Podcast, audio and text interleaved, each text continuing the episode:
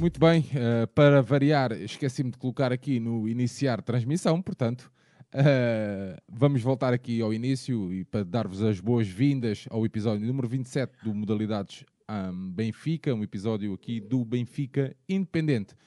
João Nuno, já falaste? O nosso Olivier Embon, salve seja, é uma piada, o Hervé do, do Alto. Hervé, olá, boa noite, bem-vindo mais uma vez. Boa noite a vocês todos, eh, boa noite ao auditório, espero que toda a gente tenha tido um bom Natal. Vamos a mais um episódio aqui a falar de modalidades do Benfica e, e em geral. É isso mesmo, Hervé. Uh, alguém com bom senso uh, no meio destes três uh, badamecos. Hervé, os nossos temas iniciais, Miguel Nascimento e os recordes em piscina curta. Sim, o João, a semana passada, tinha referido que o Miguel Nascimento estava em muito boa forma, de facto, tinha batido os recordes nacionais dos 50 e 100 metros livres em piscina longa no Open de, do Jamor.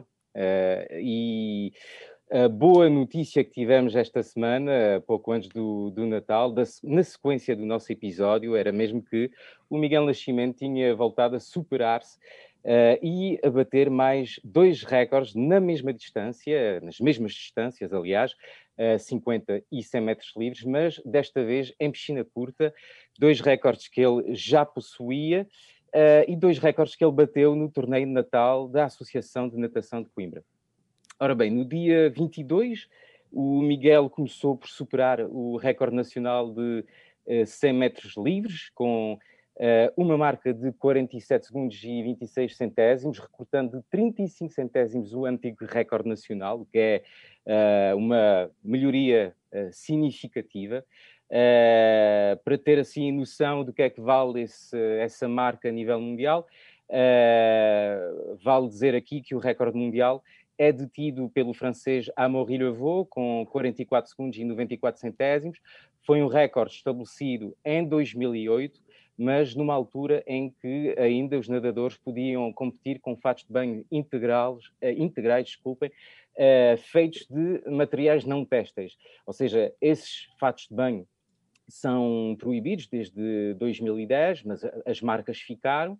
Uh, portanto, pode-se apreciar aqui a diferença significativa que ainda existe entre a marca do, do Miguel, que é uma muito boa marca a nível nacional, mas que a nível europeu e mundial uh, está ainda Uh, um bocado longe uh, de, de, de, dos estándares mundiais, embora uh, tenha sido estabelecido em certas condições, em condições específicas. No dia 23, ou seja, no dia seguinte, Miguel batia mais um recorde, desta vez o recorde nacional dos 50 metros livres, com uma melhoria de 3 centésimos, a marca fica, ficando a ser 21 segundos e 57 centésimos. Uh, vale, vale dizer aqui que o recorde mundial é um recorde muito recente, porque foi estabelecido agora uh, no mês de novembro pela, pelo herói, pela estrela atual da velocidade mundial, que é o americano Caleb Dressel, que realizou uma marca de 20 segundos e 16 centésimos no âmbito desta nova competição de natação internacional profissional, que é a International Swimming League. Portanto, uh, aqui mandamos os parabéns para o, para o Miguel.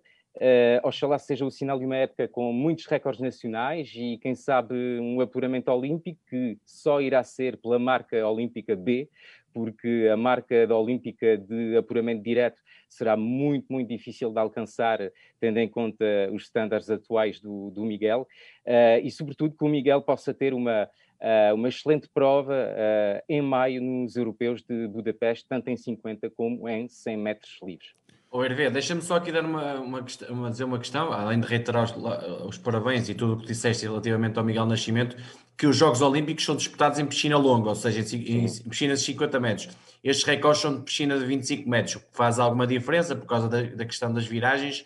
E só para enquadrar aqui que os mínimos olímpicos são em piscina longa, não em piscina curta, aqueles que valem para os jogos que vão se realizar em, em Tóquio. Era só isso que queria acrescentar. Muito bem, feita a nota também do João, um, reiterar mais uma vez então os parabéns ao Miguel. Hervé, um, notas sobre o rugby.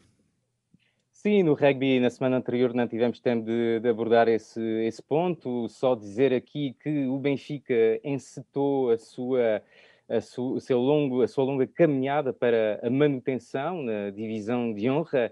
Uh, relembrar aqui que o campeonato em Portugal é disputado em duas fases. Uma primeira fase uh, de grupos, uh, que este ano, devido à, à pandemia, é até uma fase regional.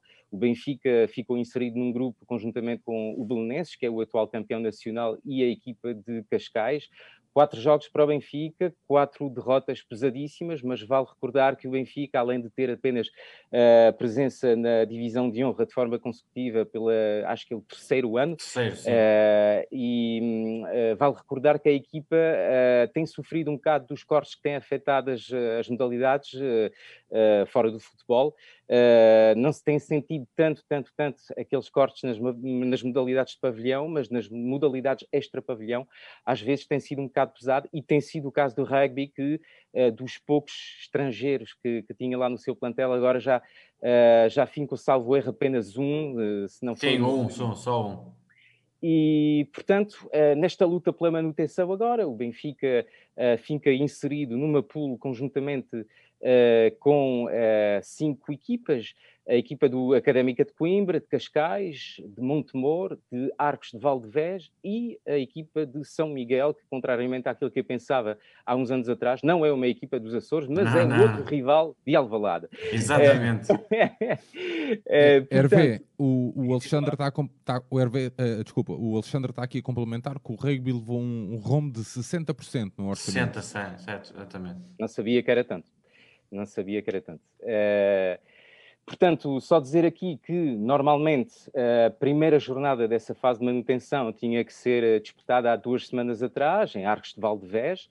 Uh, um dos rivais diretos à manutenção, conjuntamente, acho eu, já o João me dirá o que é que ele pensa, uh, com o Montemor e uh, a equipa de São Miguel. Uh, esse jogo foi adiado, tal como, como, como temos dito, por causa de casos de Covid na equipa do Arcos de Valdevez. Portanto, foi a estreia, a semana anterior, uh, em Lisboa contra o São Miguel. Um jogo em que o Benfica superiorizou-se na primeira parte com um ensaio ao cair do pano por Diogo Ramos. Uh, o Benfica, que uh, levava, portanto, ao intervalo uma vantagem de 10-0 sobre a equipa do São Miguel.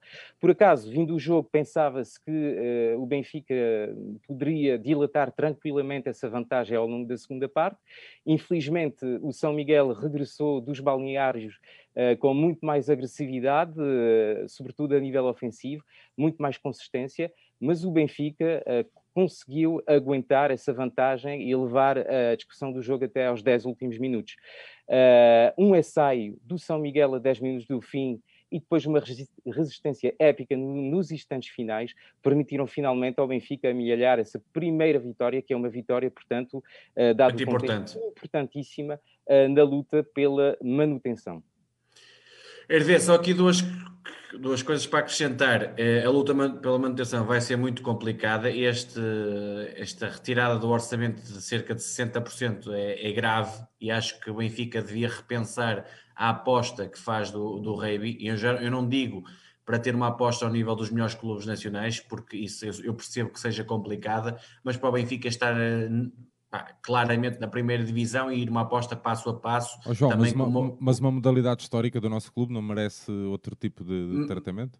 Claro, isso, eu, eu digo mais, eu, eu, só não digo, não digo só apenas e só na, na, questão do, do investimento, digo em pensarem, olharem para aquilo com olhos de ver, não é só ter ali mais uma modalidade por ter, por ser histórica, é apoiá-la devidamente, é que se calhar apostar muito na formação e desde baixo até, até lá acima, sub-16, sub-18, eh, uma segunda equipa e apoiar a primeira equipa, já que não, não é fácil ter o um investimento para lutar com os grandes clubes portugueses. Apesar de que eu acho que se houver essa possibilidade, o Benfica tem que estar sempre na luta. Agora, no mínimo dos mínimos, respeitar a história desta modalidade e olhar com olhos de ver e não só para ter mais uma modalidade. E já agora, esse respeito tem que ser dado por todas as pessoas dentro do Benfica, não é só as pessoas que trabalham para essa modalidade a, a, comunicação do clube ou a informação que divulga o clube. Tem que, eu não vi nada no site do Benfica a dizer que, que o Rei tinha ganho ao São Miguel. Não vi nada do Benfica. Vejo de vez em quando uma notícia, quase de mês a mês ou de, três, ou de dois em dois meses, a informar que o Rei teve uns resultados aqui e acolá. Parece que é uma modalidade escondida, tal como o ténis de mesa. Os, os, os, atletas do clube estejam na primeira, na segunda, na terceira, na quinta divisão, têm que ter o mesmo respeito por parte de toda a gente acho que perdemos aqui o João. Perdemos o João. Se posso acrescentar talvez alguma coisa, uh, já quando o João. Ah, João, já voltaste. Uh, foi abaixo? Foi, foi. Sim, foi, foi, foi. Só, uh, Pronto, estava a dizer só uma notazinha no site ou no, nas redes sociais, não gostava nada ao Benfica e acho que é de bom tom e de respeito para com todas as modalidades do clube. Deixa-me só, posso... Hervé, ah, diz lá, diz lá, deixa-me só complementar aqui com uma informação do João Almeida. Muitos não sabem, mas o Benfica foi o único clube português a ter participado numa prova europeia organizada pela FIRA, a extinta Taça dos Clubes Campeões da Europa e da África do Norte. Um, Sempre muitas uh, informações uh, pertinentes do João é. Almeida. Uh, sim, só acrescentar uma coisinha. Eu acho que uh, um dos primeiros problemas com os quais devia-se lidar. Bom, uh, voltando àquilo precisamente disse o João, eu acho que, independentemente da modalidade e do contexto competitivo em que está inserido, o Benfica, independentemente da questão dos recursos, devia sempre olhar como melhorar a modalidade em si, a sua organização, a sua abertura aos sócios também, porque o clube também vive, e às vezes as pessoas esquecem-se um bocado disto. É o caso do rugby, por exemplo, onde Sim, há muita. Porque não transmitir um jogo de rugby? Exatamente, exatamente. Mas acho que uh, no caso do rugby uh, temos aqui um problema que é não só um problema uh, de respeito, há um problema orçamental, embora o que eu vou dizer também tenha dimensões or orçamentais, o que devia se resolver de uma vez por todas é a questão da casa, de uma casa, de, uma, de um espaço próprio para o, para o rugby, porque é de facto uma modalidade que está a sofrer bastante em comparação aos clubes rivais da falta uh, de, uma, de uma sede, de um campo próprio, uh, porque de facto, quando o Fernando Tavares, há uns anos atrás, prometia que o Benfica uh, viria a ser a segunda modalidade coletiva mais popular no seio do universo benfiquista, além de ser uma, uma declaração um bocado desfasada com aquilo que é a realidade do rugby em Portugal, eu acho que o problema é que quer às vezes resolver-se os problemas sem começar a ter um raciocínio lógico para ver como tratá-los. É construir uh, a casa pelo teto. Exatamente. Oh, João, Exatamente. RV, mas uh, um, sendo também uh, o Rugby uma secção autónoma do Benfica, em que ponto é que, expliquem por exemplo, em, em, que ponto é que, em que estamos aqui a nível de participação do orçamento? Não, o, o Rugby está dentro do orçamento das modalidades do Benfica. Ah, okay. Já teve, já teve fora, no sentido já teve, já foi apoiado ne, em determinados pontos, mas é, é, lá está, em determinadas alturas mas lá está, isso só uh, exemplifica o que eu estava a dizer, que é umas vezes apoia-se um bocadinho mais, outras vezes apoia-se um bocadinho menos. Não há um projeto para o Revi. O Hervé estava a dizer, e bem, não existe uma casa do Revi, não existem jovens ou jogadores que se identifiquem com o Revi do Benfica, cada, existem cada vez menos. Não existe uma formação do Revi que dê apoio à equipa principal. É um projeto um bocado põe-se um bocadinho ali para, para ficar na primeira divisão, depois, eh, depois quando está na primeira, na primeira fase, como já vamos perder os jogos, não vamos ligar muito, vamos só lutar ali pela, descida, pela, pela manutenção. Não existe uma base, um projeto a sério para o Rei do Benfica. E isso é, é injusto para uma modalidade histórica, e mesmo que não fosse histórica, se o Benfica tem, o Benfica tem que apoiar a sério, condizente com a realidade. Não estou aqui a pedir um orçamento gigantesco, nem a luta com, com as melhores equipas neste momento. Acho que um projeto só sólido pode vir, vir, a dar nisto. Basta olhar para um voleibol feminino, por exemplo, que começou na terceira divisão e passo a passo vai chegando aonde deve chegar. E o Reivi devia ter um exemplo neste, neste voleibol feminino e devia ser feito dessa forma. E nós não vemos isso. Vemos de vez em quando as pessoas a ligarem ao Reivi porque ganham determinado jogo, mas quando perde 80 a 0 contra determinadas equipas, como acontece com o Belenenses, com o Direito, com a Agronomia em determinados pontos, já ninguém liga. mais. Só para acrescentar, por exemplo, a questão da casa é fundamental. Uh, um dos problemas que têm as diversas equipas do Benfica é que, por exemplo, sobretudo na formação. Na formação é uh, tu não sabes em que campo vais treinar, não sabes em que campo vais jogar, portanto, Uh, isto é sempre uma dor de cabeça também, não só para quem gere uh, um clube que está estruturado ou desestruturado desta maneira, mas também, por exemplo, para os pais que querem levar os seus, as suas crianças a, a jogar, a, a jogar rugby. Outra coisa também é que esse déficit, por exemplo, defrontamos a equipa do clube, do clube de rugby de São Miguel. Uh, São Miguel tem um espaço próprio no bairro de, de Alvalade, o que nós não temos, por exemplo.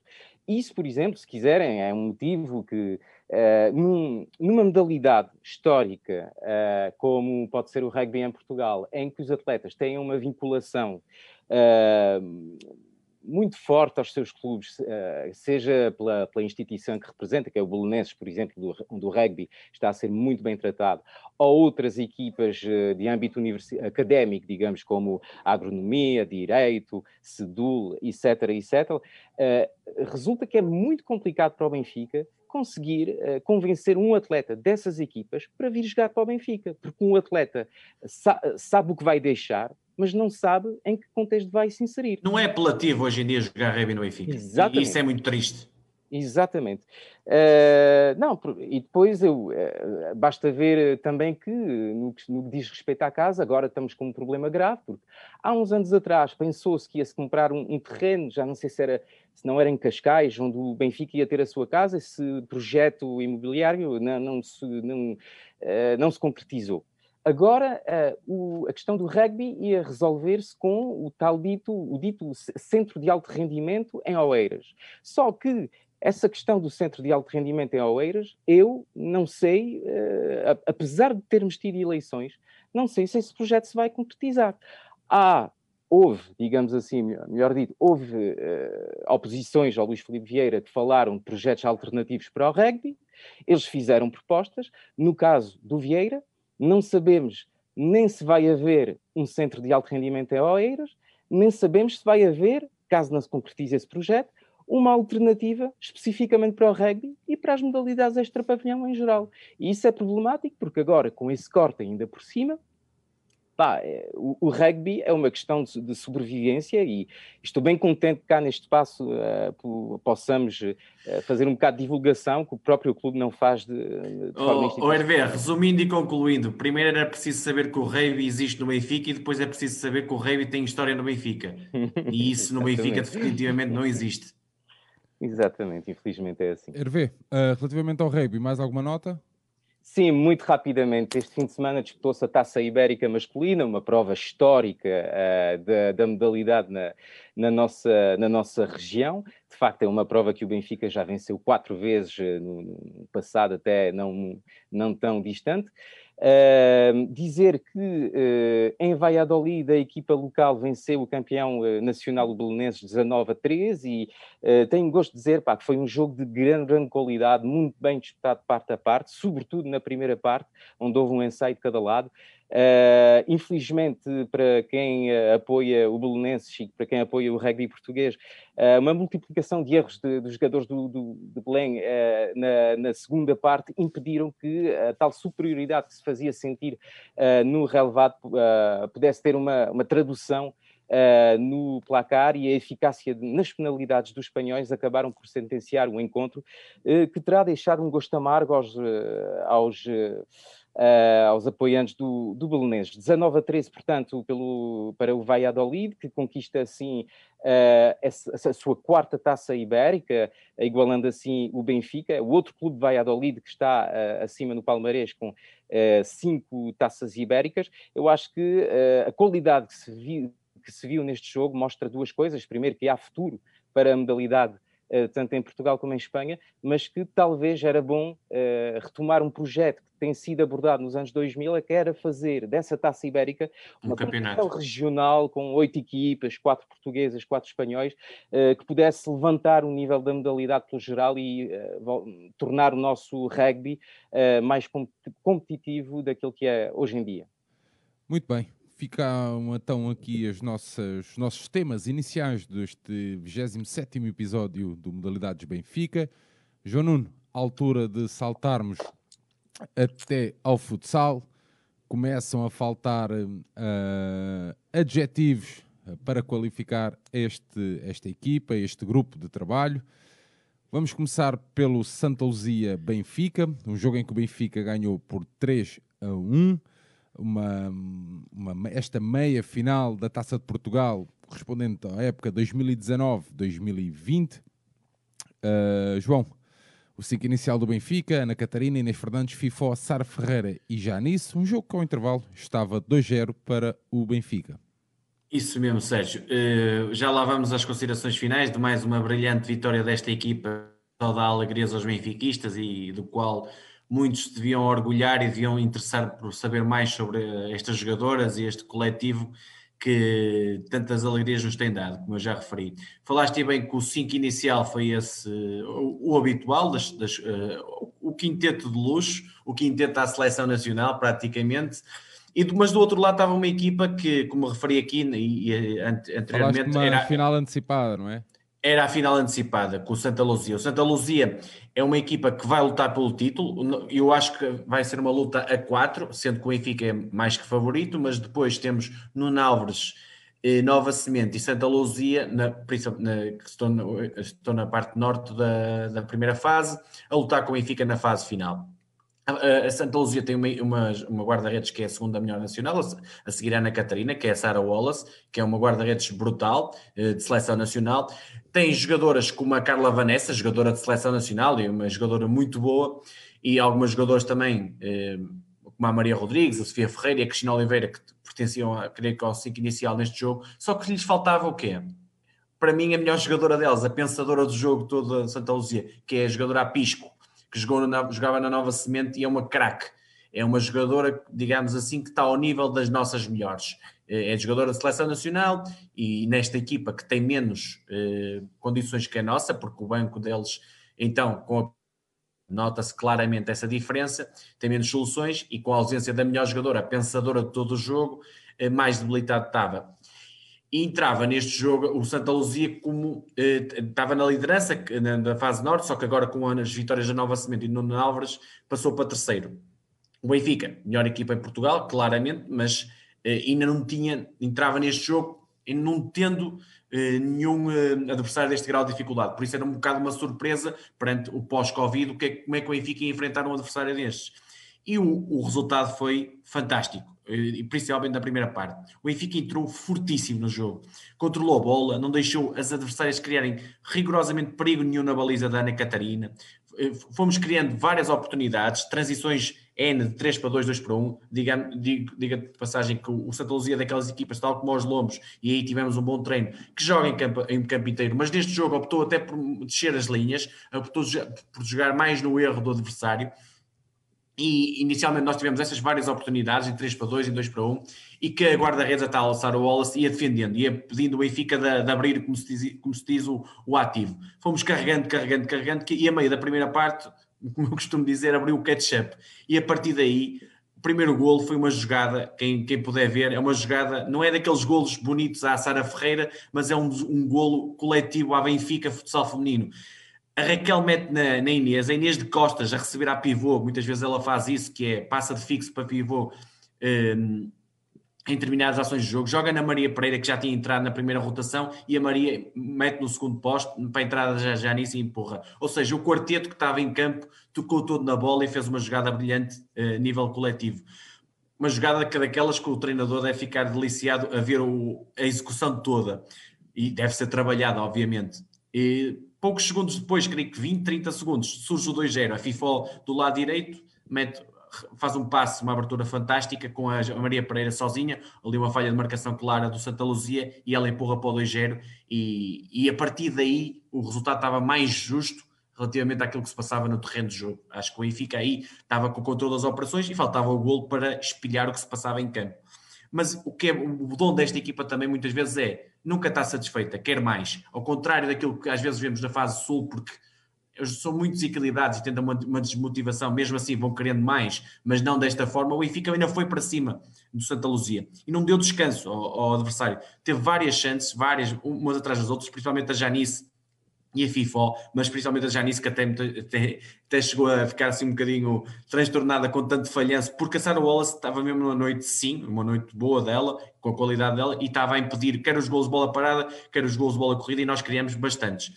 E o que é que o Santa Luzia fazia? Defendia, defendia, defendia, e, e tinha uma solução praticamente ofensiva, era apostar na Carla Vanessa. A Carla Vanessa, que era o farol de todo o jogo, remates exteriores, bolas nas costas da defesa para a Carla Vanessa, mas pouco ou nada perigo nenhum criaram. A Ana Catarina, digamos que foi uma mera espectadora durante os primeiros 20 minutos. E o 2-0, digo-te já, Sérgio, não, não acho que espelhasse o que se passou em campo. Se calhar um 3-4-0 era mais condizente com o, o jogo que se tinha presenciado nesses primeiros 20 minutos. Na segunda parte, o Benfica continuou por cima no, no terreno, mas aí o Santa Luzia, e não é para surpresa mim, porque eu esperava isto, soltou-se mais. E foi mais o Santa Luzia que eu conheço, apesar da ausência da Pisco, que faz muita falta. Criou alguns lances de perigo, até teve duas bolas ao na, na, da Ana Catarina, e a Ana Catarina faz uma grande intervenção, um remate ali na, na entrada da área da, da Carla Vanessa. E a, creio que a 9 minutos do fim surge o 2-1 da, lá está, da Carla Vanessa, um remate que até acho que a Ana Catarina podia ter feito um bocadinho melhor e ali não é muito bem batida, numa, num remate de meia distância. E a partir do 2-1, a 9 minutos do fim, o jogo equilibra-se e, e tudo em aberto. Perante o que se tinha passado no campo, não era muito justo, mas era o que, era o, que o jogo estava a ditar. A partir daí, vimos um Benfica mais menos atacante, menos ofensivo na, na baliza contrária. Apesar disso, o Santa Luzia também estava por cima, no sentido de, de estava mais confiante e à procura do empate que lhe podia levar o jogo para prolongamento e até para, para grandes penalidades, soltou-se mais e, e, e, também teve as suas ocasiões. Numa, numa das, das, saídas do Benfica para ataque, uma combinação Sara-Janice, ali uma carambola no, entre Janice e as defesas contrárias, a bola só para a Sara Ferreira e Sara Ferreira faz o 3 a 1 e mata as aspirações, creio que a 5 minutos do fim, e ficou ali definido o primeiro finalista. Diz? Foi aos 36, sim. Pronto, 5, 4, 5 minutos eh, para o fim. A partir daí, o Santa Luzia com 3-1 ainda, ainda adotou o 5 para 4 para tentar reagir, mas não teve sucesso. O Benfica defendeu bem e uma vitória claramente justa da melhor equipa na, na quadra perante um Santa Luzia que vai criar mais dificuldades quando tiver com a Pisco, e atenção, é uma equipa muito mais forte, porque a Pisco é daqueles jogadores que faz, faz das suas colegas melhores quando está com ela em campo. Portanto, muita atenção a esta Santa Luzia, a vitória é claramente justa, até, até por números deviam ser se calhar um bocadinho mais, um 4, um 5, 1 ou 5, 2, era se calhar mais justo, e, e só um pequeno aqui à parte, o, a arbitragem teve claramente mal. Não é por o Benfica ser mais forte que os jogadores do Benfica não sofrem faltas. E aqui, eu, sabes que eu não gosto muito de falar de arbitragem, mas tenho que falar quando acho que devo falar, e sofrem demasiadas faltas e, e os árbitros não marcam. E de comentador, vais falar? Não. Ei, isso aí então foi inanarrável. O jogo estava sempre equilibrado para o comentador. A segunda parte até foi um jogo relativamente equilibrado, mas a primeira parte foi um, um, um banho assustador de, de futsal, em que o comentador dizia que o jogo estava a bola atira, passava-se 10 metros ao lado da baliza da Ana Catarina nos poucos remates que Santa Luzia fez e ele achava que havia perigo nesse, nessas jogadas. Pronto, eu percebi que queria ali dar a entender que estava um jogo equilibrado, mas não estava, a realidade era outra e o Benfica venceu justamente. Sobre essa questão da arbitragem, a arbitragem foi má, mas os jogadores do Benfica, e não são elas que têm que se preocupar com isso, existem dirigentes, existe até um treinador que se deve preocupar com isso, e é uma das das notas que aponta a equipa, mesmo na final e já noutros jogos, lembro do Orneiros, lembro dos Lobos, preocupam-se demasiado com a arbitragem. Esqueçam a arbitragem, eu sei que às vezes não cumpre e, e prejudica, mas as jogadoras são para jogar e fazerem o melhor. E é isso que elas são muito fortes e mais uma prova. Só uma última nota, para mim, a MVP do jogo acaba por ser a equipa Benfica, porque eu acho que este jogo foi um coletivo Benfica que ganhou o jogo. Na outra meia-final, o Chaves, que até penúltimo da, da, da, Zona Norte, só com uma vitória, eh, bateu o Arneiros nos penaltis, que é, que é, o terceiro da nossa zona, com quatro vitórias e duas derrotas, creio, nas grandes penalidades após 2-2 no tempo parlamentar. Eu vi um bocadinho do jogo, o Arneiros claramente mais forte, mas ineficaz, e o Chaves veio aproveitando as oportunidades, levou o jogo para penaltis, e nas penaltis tudo é possível, e o Chaves levou a melhor, e depois defrontou-nos na, na final. Muito bem, Hervé, relativamente a este Santa Luzia Benfica, que notas é que tiraste? Ana, vou uh, dizer aí muito mais de, daquilo que, que, o João já disse. A verdade é que eu, por acaso, tinha um bocado de receio uh, deste jogo contra o Santa Luzia, porque, de forma geral, e tem-se visto em muitas modalidades, Uh, a verdade desportiva uh, antes do Covid pode ser às vezes muito distinta da, daquilo que vai ser depois a realidade pós-Covid, uh, por uma série de considerações. uma delas até não tem tanto que ver com o Covid propriamente dito. A verdade é que, com o desinvestimento do Sporting na Zona Sul, temos ficado com esta fase de campeonato regional com uma uma zona sul muito mais frágil, muito menos, eh, muito menos interessante, e que isso tem levado esse desnível que, que temos podido constatar uh, agora nesta primeira fase, uh, tem levado às vezes esse coletivo vencedor a certo desleixo. Por exemplo, lembro-me propriamente do, do, jogo contra o Sporting, por exemplo, em que o Benfica não entrou sempre com Uh, diria eu, a, a, boa atitude. Portanto, eu estava com, com um bocado de medo uh, uh, respeito àquilo que podia dar este encontro contra o Santa Luzia, mas a verdade é que esses receios desapareceram muito rapidamente pelos motivos que o João indicou.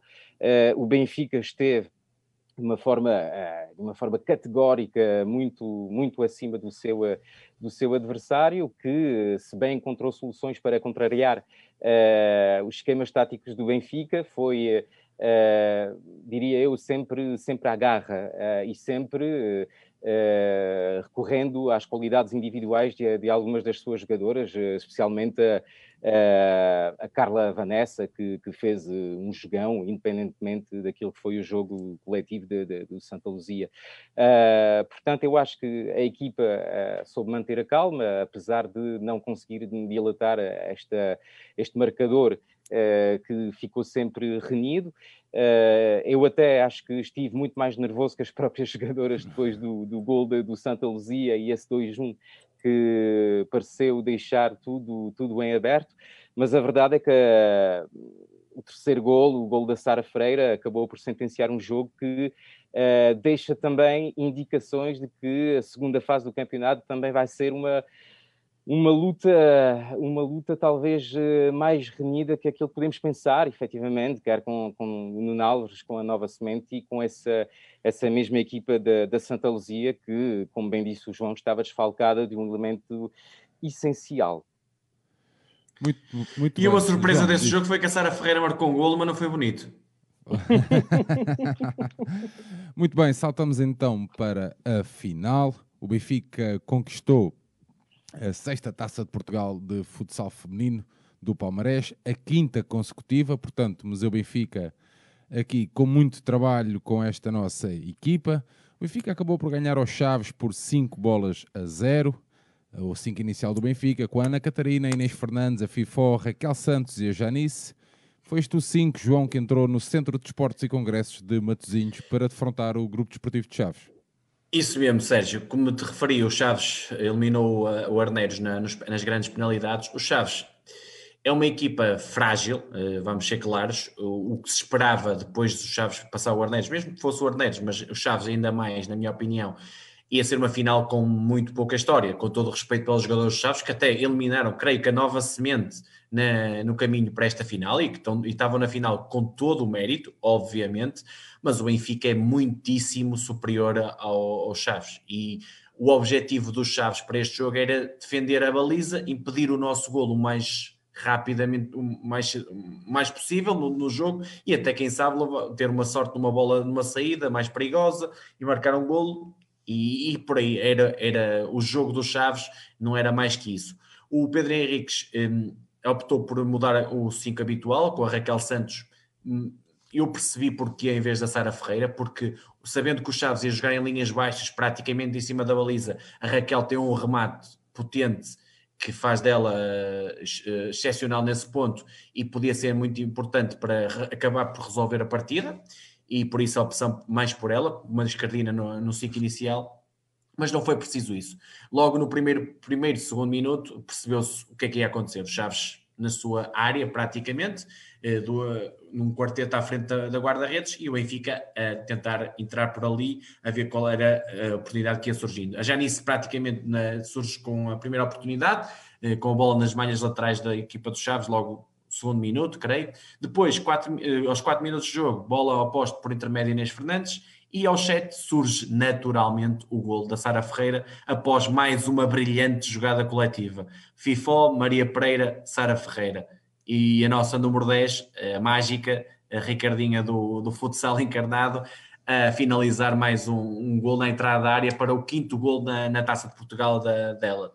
Depois, o Benfica em vantagem controlou totalmente as operações. Uh, Lembro-me dos Chaves de uma pequena saída perigosa com o chapéu à, da, da, da Catarina Silva, jogadora dos Chaves, a sair ligeiramente ao lado da baliza da Ana Catarina e depois até ao intervalo foram chances umas atrás das outras que a guarda-redes contrário, mas muito mais a nossa eficácia. Acho que facilitámos em demasia enfrentar a baliza dos Chaves, levaram o jogo num 1-0 completamente enganador para o descanso.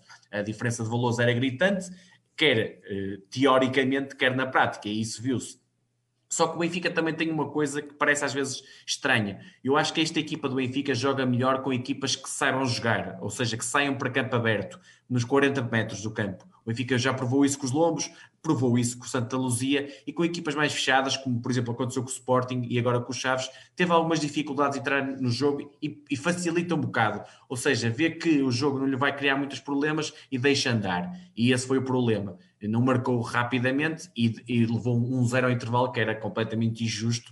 E aqui não havia equilíbrio absolutamente nenhum, era impossível alguém dizer que houve equilíbrio para o, para o intervalo. A segunda parte, uh, resolvemos rapidamente as coisas, os remates uh, numa fase inicial começaram a bater em tudo que era jogadora, alguma, lá está, infantilidade nas zonas de finalização que impedindo o aumentar a vantagem, mas a 5 minutos, creio que da, da segunda parte, Sara Ferreira ali com um trabalho à, à Sara a fitar uma, uma jogadora do, numa, numa, troca de pés, uma jogadora dos Chaves, remata na, e na recarga Maria Pereira, que na segunda recarga faz o, naturalmente o 2-0.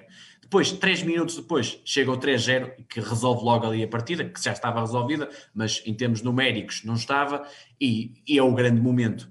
E quem é que fez o gol bonito? Quem foi? Sara Ferreira, pois claro. Desta vez não foi um chapéu, não foi um remate ao ângulo, foi um, uma jogada que ela recebe, rodopia e mete a bola no ângulo, mas, mas no ângulo de baixo. É um, momento fantástico, quem puder que veja, que é mais um para, para a coleção da Sara Ferreira.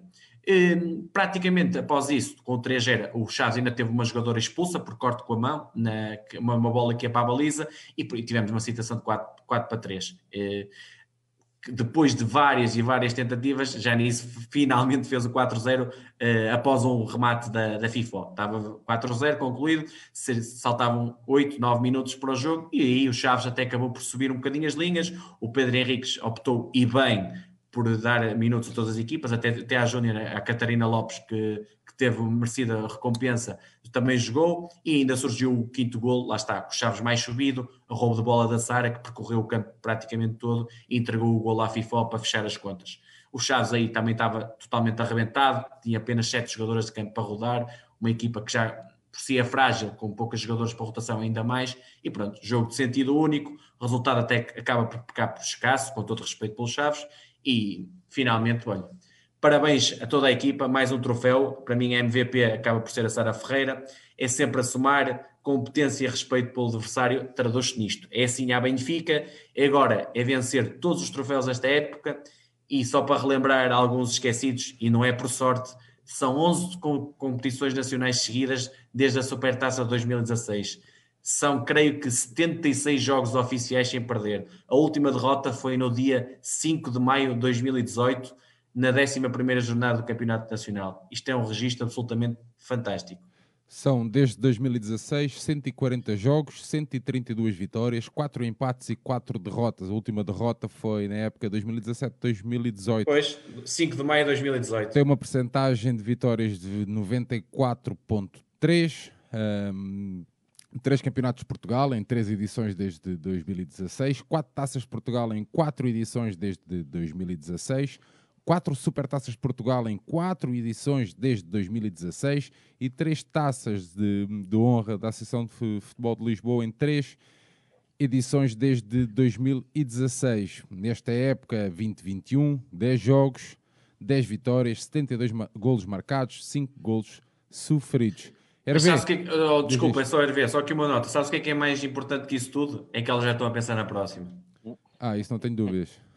e a próxima já, já vai ser agora daqui a pouco tempo, não sei para quando está agendada a taça da Liga, mas vai ser uma sim, nova sim, prova sim. e temos que entrar com o pé direito no, no que diz respeito ao palmarés dessa, dessa prova e conquistar já essa, essa, primeira, essa primeira taça.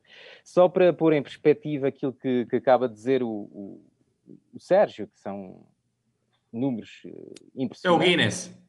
É o Guinness, exatamente. Eu acho que um, uh, eh, o que o que temos que ter em, em, conta, obviamente, quando falamos é a invencibilidade corrida sobre vários anos, em troféus, eh, eh conquistas eh, sem interrupção, a primeira comparação que vem à mente, e é perfeitamente normal para quem segue as modalidades femininas do Benfica, é o hockey patins, mas sem tirar qualquer mérito ao hockey patins feminino encarnado, porque elas também são umas, umas grandes, grandes campeãs, mas uh, eu acho que é preciso ter na mente a, densidade competitiva que existe no futsal, que tem sido uma das modalidades no feminino, à par do voleibol, com números mais reduzidos, uh, sem dúvida, mas uma das modalidades que tem ido sempre, sempre a crescer. E, portanto, tendo em conta também, para quem se recorda do que era o futsal feminino há, há quatro ou cinco anos, foi um trabalho tanto da estrutura como das jogadoras, mas da estrutura também em forjar aquele plantel vencedor, foi uma obra coletiva de construção de uma hegemonia que devia ser um exemplo para qualquer modalidade, independentemente das comparações que não fazem sentido nenhum entre contextos competitivos. Ou seja, verdadeiramente aqui foi um projeto a, meio prazo, com, combinando formação e contratação de atletas de, de, de grande valor, que permitiu essa, essa, essa construção de uma hegemonia, e nesse sentido eu acho que é, é muito, é muito satisfatório ver o Benfica ser capaz de exercer uma hegemonia numa modalidade tão competitiva como o futsal.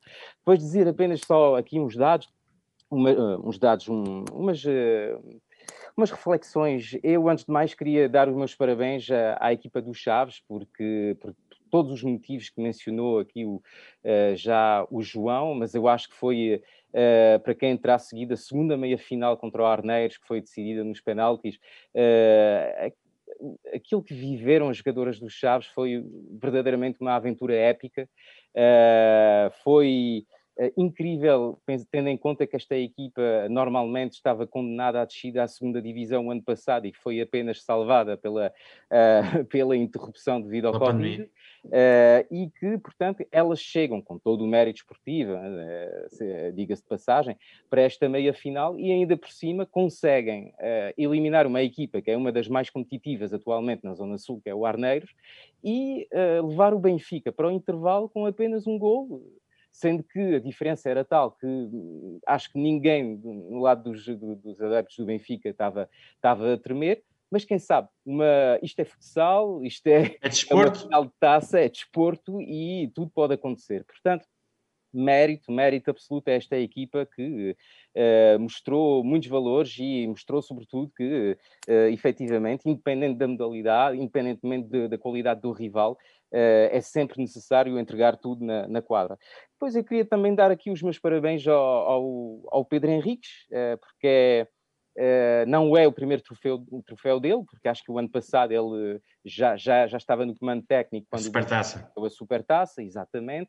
Mas foi um treinador que deixou algumas dúvidas no ar, que eh, cuja chegada à cabeça da equipa do Benfica também abriu a porta. A alguns rumores sobre aquilo que tinha acontecido para ditar a saída do Bruno Fernandes, saber o que é que aconteceu, o que é que acontecia também no balneário, e acho que aquilo que aconteceu nesta Final Four, qualidade de jogo coletiva, esta máquina eh, incrivelmente afinada para marcar golos uh, com uma nota artística, uh, tudo isto verdadeiramente uh, deixa-nos muito boas indicações sobre como está a conviver o balneário conjuntamente com o seu treinador. Uh, enfim, eu gostei também, falando até do, do, da própria gestão do, do Pedro Henriques, de, uh, daquilo que foi a gestão do plantel nos últimos minutos, porque, uh, sinceramente, ter aí a, a, Maria Inês, a Beatriz Sanheiro, a Catarina Lopes, a Leninha, conjuntamente com a, com a Claudinha, Uh, acho que foi uma coisa formidável. formidável chegámos, te, chegámos, a ter um quinteto com média de 18 anos de idade.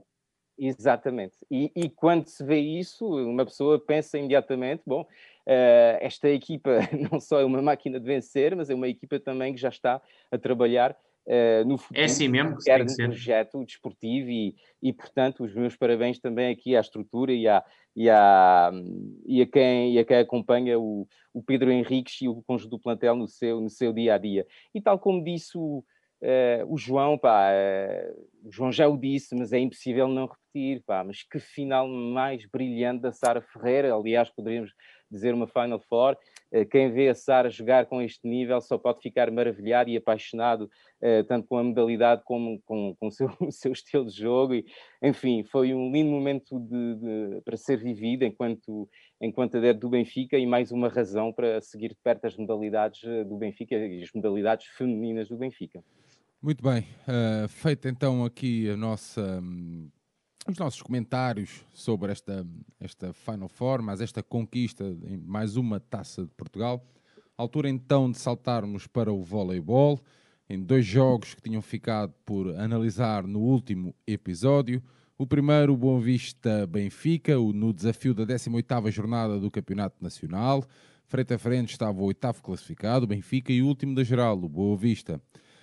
Um, João Nuno, uh, um jogo em que o Benfica venceu por, 7, por 3 sets a 0, 20-25, 18-25, 21-25. Uma formação inicial do Benfica com a Maria Jardim, a Camila Rodrigues, a Daniela Ferreira, a Neuza Neto, Camila Augusto, Mariana Gomes e Joana Guedes. João, de forma, e... de forma sucinta, já é um jogo com algum tempo. Sim, Sérgio. Só aqui rapidamente sobre este jogo. É, como tu falaste bem, era quase um David contra Golias no, o Benfica não é tão não é das primeiras equipas mais fortes, mas está no patamar logo a seguir, e o Boa Vista é das equipas claramente mais frágeis de todo o campeonato eh, nacional. Contém apenas uma vitória, creio contra o Belenenses, até foi no, no domingo seguinte a esse jogo contra o Benfica, por isso eh, apresentava-se contra o Benfica até com zero vitórias, foi logo, teve a vitória logo a seguir. O Nuno, Ferre... o, o, o Nuno Brites, e bem, optou por uma gestão de plantel, depois o jogo mais difícil era no dia a seguir contra o Braga, que já vamos analisar de seguida, e trocou aqui duas, três jogadores. Optou pela Maria Jardim em vez da Tainara Nunes, e fez descansar a Tainara Nunes, que até está num momento de forma mais baixo, e optando pela Camila Rodrigues, que está num momento de forma mais exuberante, e na zona central optou pela Mariana Gomes em vez da Karina Sobreira, normalmente a tua habitual titular. A equipa não teve muitas, muita dificuldade em bater o Boa Vista, o jogo começou com o primeiro set dominado pelo Benfica até aos 9-16, aproveitando vários erros do adversário, principalmente, e fazendo muitos pontos em contra-ataque. Acabou em pontos contra-ataque, o Benfica ganhar no final do jogo 34-12, uma diferença abismal. Só que teve aqui períodos de várias irregularidades que já são uh, um bocado uh, naturais nesta equipa. Acontece muito no voleibol feminino, mas na nossa equipa ainda acontece mais, também fruto de alguma inexperiência a este nível, na primeira divisão. Eh, teve essa vantagem, a demasiada facilidade aparente levou a um conforto e o tal conforto negativo. E deixámos o adversário acreditar. E quando, é, e quando acontece isso, é mais difícil. E o Nuno Brito acabou por ter que parar o jogo aos 19-21 e a partir daí, com um serviço melhor, mais agressivo e aposta mais na Camila Rodrigues no ataque, que vamos fazer a diferença e fechar nos, nos tais 20-25. O, o segundo parcial, muito menos irregular, o Benfica sem cometer tantos erros, foi, acabou por ganhar num tranquilo 18-25. No último set, a diferença foi normal, tendencialmente natural, até aos 11-20, e aí apanhamos mais um susto, e um susto bem grande.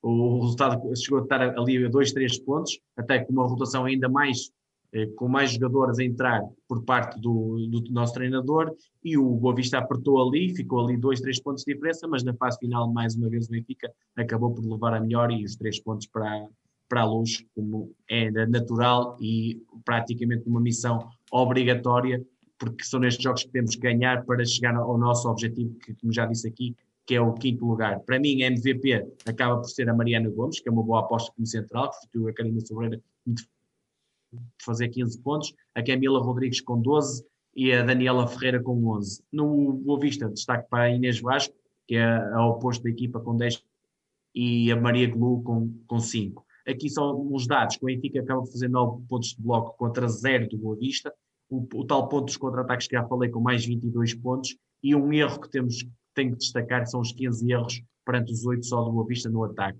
E isso temos que rever, temos que melhorar principalmente aí, porque a regularidade desta equipa contra equipas de maior valor pode-se pagar caro. Muito bem. Um, Hervé, queres fazer a nota no final da jornada dupla ou queres fazer já? Sim, no final da jornada dupla. Então vamos lá. João, um, na 19 jornada, uh, depois do Benfica então ganhar uh, ao Boa Vista, o Benfica defrontou o Sporting Clube Braga, Universidade do Minho. Uh, o Benfica também a vencer por 3 sets a 0, 18-25, 20-25 e 21-25. A formação inicial do Benfica, uh, composta por Camila Rodrigues, a Daniela Ferreira, a Neuza Neto, Camila Augusto, Tainara Dunes e a Karina. Exato, Sérgio. Olha, eh, para já uma mudança logo, como te disse, de formação inicial, eh, foi logo para a melhor equipa. As tais mudanças que, que te falei, entrada da Tainara, entrada da Karina e a melhor equipa do Benfica, porque o Braga, apesar de ser uma das equipas que está na parte de baixo da tabela, era um pouco superior ao Boa Vista nesta jornada dupla. E o, e o nosso treinador optou e bem por a minha equipa mais forte no jogo mais difícil. Apesar disso, o Braga só tinha uma vitória antes do nosso jogo, até era só perante o Boa Vista, creio que 3-0 e o jogo começou com um parcial, um primeiro set do Benfica mais forte, principalmente, lá está, no contra-ataque, onde acabamos de fazer 25-12 em pontos, uma diferença menor que o Vista, mas ainda grande, 13 pontos de diferença é bastante, mas principalmente com um bloco central muito, muito forte. O nosso centro da rede teve muito bem e também, lá está, a Camila Rodrigues no seu grande momento de forma, eh, a fazer ponto atrás de ponto e a fechar-nos num, num 18-25 claros. Segundo set, o Braga entrou muito melhor aqui e conseguiu até uma vantagem de 3, 4 pontos ali nos 13-10, altura em que o Nuno teve que pedir um, um, desconto de tempo e conseguimos virar muito, lá está, devido à capacidade de bloco, tivemos fortíssimos no bloco, acabamos, creio que com uh, oito pontos de bloco, novamente, muito bem no, na eficácia do bloco e, e, na, e, mesmo no ataque das nossas centrais. Quer a Karina Sobreira, que acabou com 13 pontos, e a, e a Neuza Neto com 10, foram essenciais na nossa vitória. No derradeiro parcial, o Braga, novamente mais forte, chegou a ter uma vantagem de 4 pontos, 9-5, e lá está, a irregularidade desta equipa, o Benfica bom, o Benfica mau, um bocadinho, o Benfica rapidamente aproximou-se, passou, passou para os 9-8 e acabou até Uh, passou para os 9-8, equilibrou assim de, de, de 9-5 para 9-8. Depois o Braga descola novamente de 14-10. O Benfica aproxima nos 15-14 e na fase final dos 17-18 para os 21-25, o Benfica com um serviço bastante agressivo, a colocar muitas dificuldades na recepção contrária, a fazer naturalmente a diferença e a ganhar por mais, mais uma vez 3-0. Objetivo cumprido, estamos no sexto lugar, 8 vitórias e 4 derrotas. A manutenção, numa análise assim superficial, apesar de ainda faltarem várias jornadas, está muito perto de ficar garantida e esse é o primeiro objetivo. E creio que agora temos que dirimir todas as nossas forças para o, o quinto lugar da, tabela, que sendo complicado ainda podemos atingir e acho que é um objetivo mais de acordo com as, as nossas pretensões. Os próximos jogos, só vamos jogar, creio que dia 5 de janeiro, com o Sporting num derby em, no João Rocha, às 20 horas. Temos é, vários jogos em atraso, como o Benfica Vitória a 9 de janeiro, o Vila Condense Benfica a 10 de janeiro, o Porto Volley a 16 de janeiro e o Castelo da Maia a 17 de janeiro e, e nova recepção ao Vila Condense, nova, ou seja, vamos a Vila Conde e recebemos o Vila Condense a 23 de janeiro. São vários jogos seguidos em que a nossa equipa aqui pode, no final deste, deste ciclo, pode eh, definir as perspectivas para o final do campeonato. Muito bem, Hervé, como é que tu vês também esta jornada dupla da nossa equipa de voleibol feminino? Pois era uma, uma jornada dupla interessante, porque uma coisa é, é, é, estar na luta com, com os grandes aqui desta liga, o Sporting, o Porto, Porto Volley, o, a, a Academia José Moreira, a Futebol Clube do Porto, enfim. Uh, uma coisa, efetivamente, é jogar com três grandes, é tentar vencer, aproximar, uh, aproximar o nosso nível do, do, deles, e outra é simplesmente cumprir a sua obrigação com equipas eh, mais fracas, equipas que, uh, sem ser propriamente dito do nosso nível, uh, são equipas que temos uh, o dever de, de, superar de forma categórica e, portanto, nesse aspecto era uma jornada dupla com todo o desgaste que isso supõe, uh, era também ver, interessante ver como a equipa iria reagir. de facto, eu gostei muito da, da, rotação à qual recorreu o Nuno Brites e ver também que acho que só talvez uma jogadora não entrou em campo no, no âmbito de, de, dos dois encontros, quer dizer que toda a gente teve minutos, toda a gente teve a oportunidade oportunidade de contribuir às vitórias da equipa, e isso é muito importante, porque quer dizer que não só podes contar com o teu 6-7 inicial, mas também estás a dar uh, cada vez mais experiência às jogadoras mais jovens que preenchem o banco do, uh, do Benfica. Uh, portanto, é verdade que, apesar de ter constatado aí um ou outro desleixo uh, no, do, no, decorrer de alguns parciais, particularmente no jogo contra o Boa Vista, uh, a verdade é que a equipa deixa muito boas indicações, acaba por construir um espaço muito confortável na tabela, na, na classificação geral e deixar assim a ideia que a conquista de, de um lugar no, no, no campeonato da primeira divisão para o ano está cada vez mais perto. Sendo assim, é verdade que uh, com uh, o acerto do calendário e a quantidade de jogos que vamos ter, tal como indicou aqui o João, vão ser decisivos e já à altura de abordar o, o mês de fevereiro teremos uma, uma ideia mais, claro daquilo que, mais clara daquilo que pode pretender a equipa a meio prazo. Sérgio, só duas notinhas rápidas. Força. Boa Vista Benfica, transmitido pelo YouTube do, do Boa Vista uma coisa que é muito difícil no nosso clube transmitirem. Estamos a falar do Boa Vista de voleibol feminino. E outra coisa que está relativamente ao jogo do Braga, é oposto a Manuel Silva, uma brasileira que foi a melhor pontuadora até do jogo, igual à nossa Camila Rodrigues com 17 pontos, era um excelente reforço para a posição do oposto da nossa equipe. Muito bem, fica então aqui feita essa nota. Saltamos para o hockey, o hockey em patins uh, feminino. O Benfica defrontou o Clube Hockey dos Carvalhos nos oitavos de final da Taça de Portugal, venceu por 7 a 2. Formação inicial do Benfica com Maria Vieira, Marlene Souza, a Flor, a Augustina e a Maria Sofia Silva. Um jogo realizado no pavilhão Fidelidade, um jogo que ao intervalo estava 4 a 2, João. Isso, Sérgio aos quartos de final e estamos no rumo à sétima taça, conquista, sétima taça conquista, conquista seguida desta prova. O 5, como falaste bem, as duas argentinas com a dupla dinâmica da frente, a Marlene e a Maria Sofia Silva. Eu acho que é um bom 5. A saída da Macarena não acho que tenha assim muita, muito, seja muito significativa, porque depois jogou bastante tempo, mas é, é, é uma jogadora mais sólida. A Flor é uma jogadora mais ofensiva esperava-se um Carvalho retido na sua defesa, e já lá vamos, e deixou de fora o Paulo Almeida a Catarina Pedro. Continua a não perceber, não sei se foi motivos de lesão, aí é outra história, mas foi opção técnica, não continua a não perceber, porque a Sofia Contreras claramente é a pior jogadora da, da, da nossa equipa. O Carvalhos venceu a primeira fase com nove vitórias e uma derrota creio que com o, a equipa da Feira por 5-4 no, no, na, na, Zona Norte, marcou 90 golos, sofreu 18, eh, é uma das equipas com mais potencial, mais, mais qualidade para chegar ao nível do Benfica, mesmo assim estando longe. É uma jogadora que tem, uma jogadora, é um clube que tem algumas jogadoras, uma equipa muitíssimo jovem, algumas jogadoras vão aqui aos estágios da seleção. Tem, tem uma jogadora, a Raquel Santos, que eu acho que o Benfica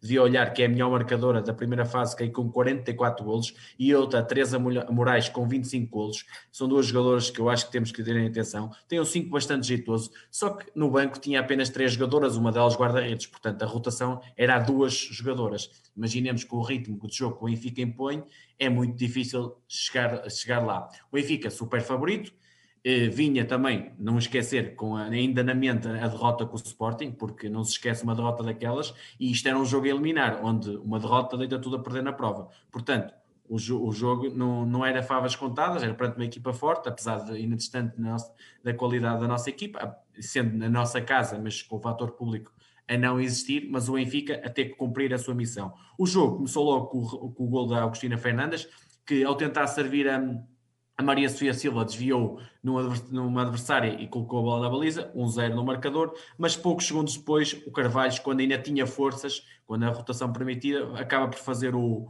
o empate com uma combinação no contra-ataque 2 para 1, lá está, das duas jogadoras, a Teresa Moraes e a Raquel Santos, acabam por fazer o, o empate. O, o, jogo estava num ritmo até excelente, até muito bom, intenso, com bola cá, bola lá, o Carvalho sempre a responder em transição, o Benfica mais, a ter mais posse de bola, e o Benfica acabou por começar a fazer as primeiras rotações, coisa que o Carvalho não teve possibilidade de fazer, como já referido, o plantel curto. Entrou a MVP do, do, do, jogo. E tu perguntas tu, quem é MVP do jogo? E eu digo-te, Beatriz Figueiredo, uma jogadora que contra o Sporting pouco ou nada joga uma jogadora que é internacional portuguesa. É isto que eu não percebo e espero bem que isto seja um ponto de mudança para, para jogar mais tempo, porque é uma jogadora de qualidade que traz novas coisas à equipa e, tem, e, e, pode, e acrescenta valor à equipa. Ela acaba por fazer o 2-1 a meio da primeira parte, num gol até assim um pouco estranho, com várias carambolas, depois a, a Marlene até colocou a bola para uma zona mais ou menos ali de ninguém, ninguém tirou a bola e a Beatriz acabou por empurrar para a baliza, mas novamente o Carvalho respondeu rapidamente, saída para contra-ataque e o Benfica aí tem alguns problemas, já falei nisso do jogo Sporting, o Benfica eh, na perda de bola tem dificuldades na transição defensiva e a Erika Silva acaba por fazer o, o, o empate fruto de um erro ali da nossa defesa. Passado um minuto, envolvidos ali um minuto, dois minutos, o Benfica faz o 3-2. E quem é que serviu de bandeja Maria Sofia Silva para o 3-2? Beatriz Figueiredo. É, mais uma vez, a ser importante e é isto que faz, que tem que fazer, é aproveitar a oportunidade que lhe é dada e no próximo jogo tem, tem obrigatoriamente de ter mais minutos, porque, porque os merece. Envolvidos eh, mais dois minutos, o Benfica a controlar ali as operações perante um Carvalho claramente mais desgastado, a Flor faz uma jogada individual e Sofia Silva que a, a, João Rodrigues do hockey feminino faz o, o bis e o Benfica o descanso com, com sempre mais perto do quinto do que o Carvalhos claramente desgastado no final da primeira parte, sem rotação, fatigado, a minimizar os estragos do que o Carvalhos de, de, ficar mais perto do marcador. A segunda parte foi um, um tudo nada diferente no sentido em que o Carvalhos percebeu que não tinha armas, ou seja, as armas que tem estavam fisicamente de rastros, o que é que optou? Por tentar sofrer poucos golos. Remeteu-se à sua defesa, não tinha muitas forças para sair e o Benfica acabou por fazer o 5-2 num remate da, da Macarena de, meia distância, em que a Beatriz, lá está, mais uma vez, eh, desvia para o, para o quinto golo e o jogo aí ficou resolvido. Até, até final do jogo, até nos minutos finais. O Benfica ainda fez mais dois golos,